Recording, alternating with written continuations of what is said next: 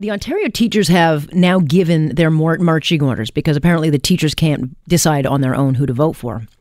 But they are the biggest union, and they've helped keep the Liberals in power for the last 15 years because that's how they get their meal ticket. But now they're saying, hey, with that party getting turfed, we got to get someone else in who will pad our pockets. So they're saying, go to the NDP. Here is the president of the ETFO, Sam Hammond. There's no doubt that Ontario voters are calling for change in this election on June the 7th. The Liberals are trailing in the polls, the PCs are in front, and the NDP are gaining ground every day. Later today, Andrea Horwath and her campaign team will make their first stop at the ETFO office so that we can begin our work together for the people of this province leading into the June 7th election to work for change that works. Yeah, it works for you. It does not work for the taxpayers. Let me be very clear about that.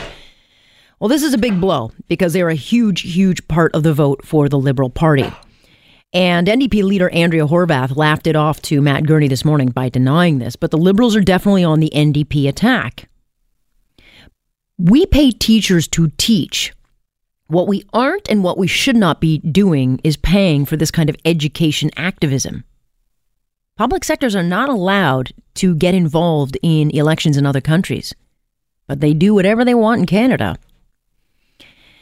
And why do they have to be told who to vote for? But of course, as the Liberals realized, yeah, the teachers are going to be, you know, taking their vote away. They did decide on today, the very day the ETFO makes this announcement, that they would leak a very, you know, questionable tape of an NDP candidate saying that he actually believes teachers should get a cut of 15%. The teachers unions come to the table and say, you know what, we're willing to do a 50% cut across the board. All right. So Andrea Horwath said, yeah, no, no, no, not true. We're not going to do any cuts, nothing. But of course not. She's going to spend more. But why did the teachers then have to be told what to do? I mean, they are smart enough to decide on their own.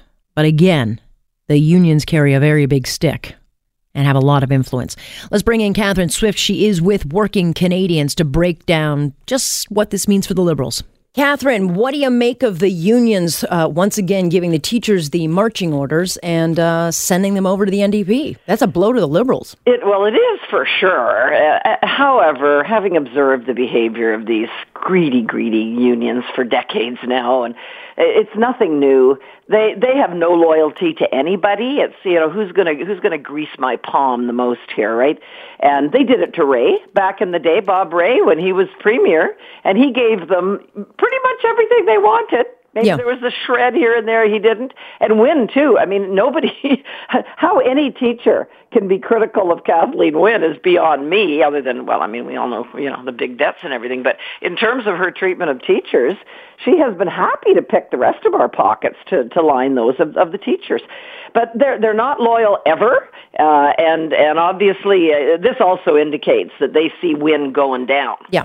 So they'd rather, of course, have a buddy in power who can continue to pick the pockets of the rest of us uh, uh, and, and, and reward them. And so now I gather they figure, and of course they wouldn't support a conservative. I can't imagine ever, ever, ever.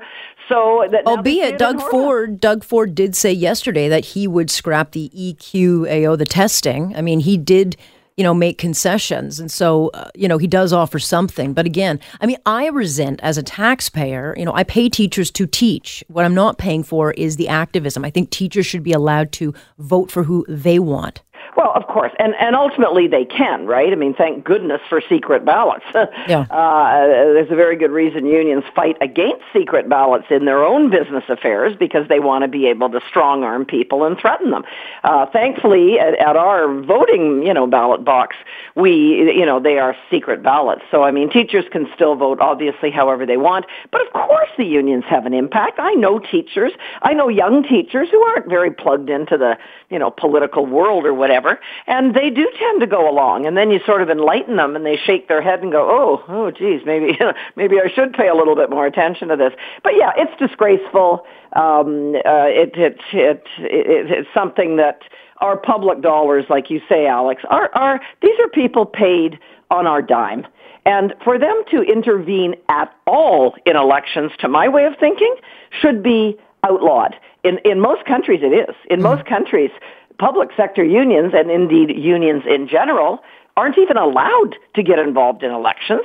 And we have, of course, in Canada, uh, you know, these forced dues. People don't have the choice of whether to pay dues to unions or not. And the, the quid pro quo for forced dues should be they can only be spent on collective bargaining purposes, not for all this politicking on behalf of one party or another. Yeah, but they're not going to get that kind of law put into place here because the no unions are too powerful and too helpful to the left.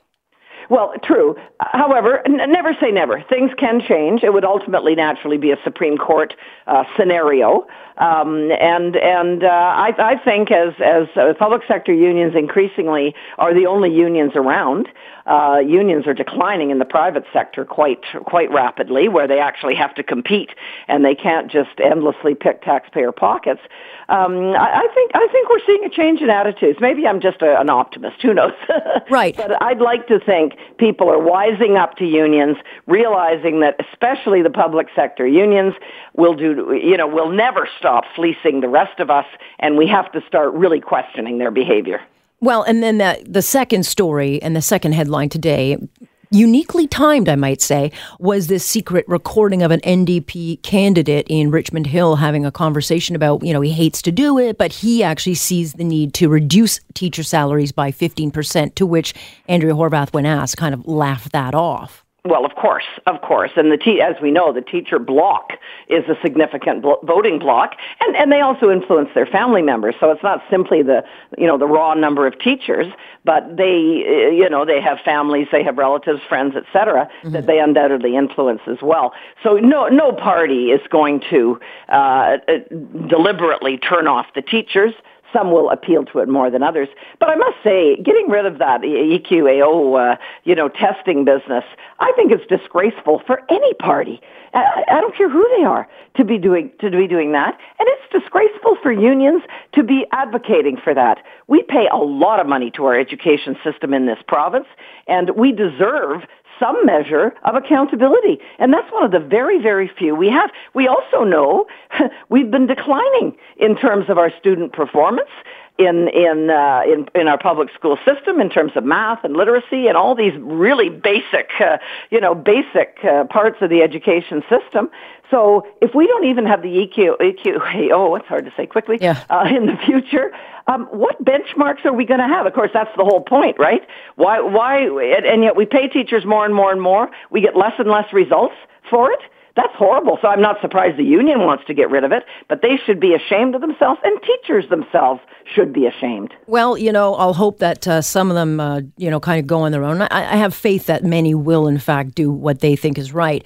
Um, but you know, the question, the, the, the question then comes: Who else? What other unions? Now that the ETFO have made it known who they're supporting, I suspect all the unions will now follow suit. Well, I'm not sure all of them will, but I wouldn't. It wouldn't shock me if some did, definitely. And and again, they naturally everybody wants to back a winner, so you can't you can't fault them for that.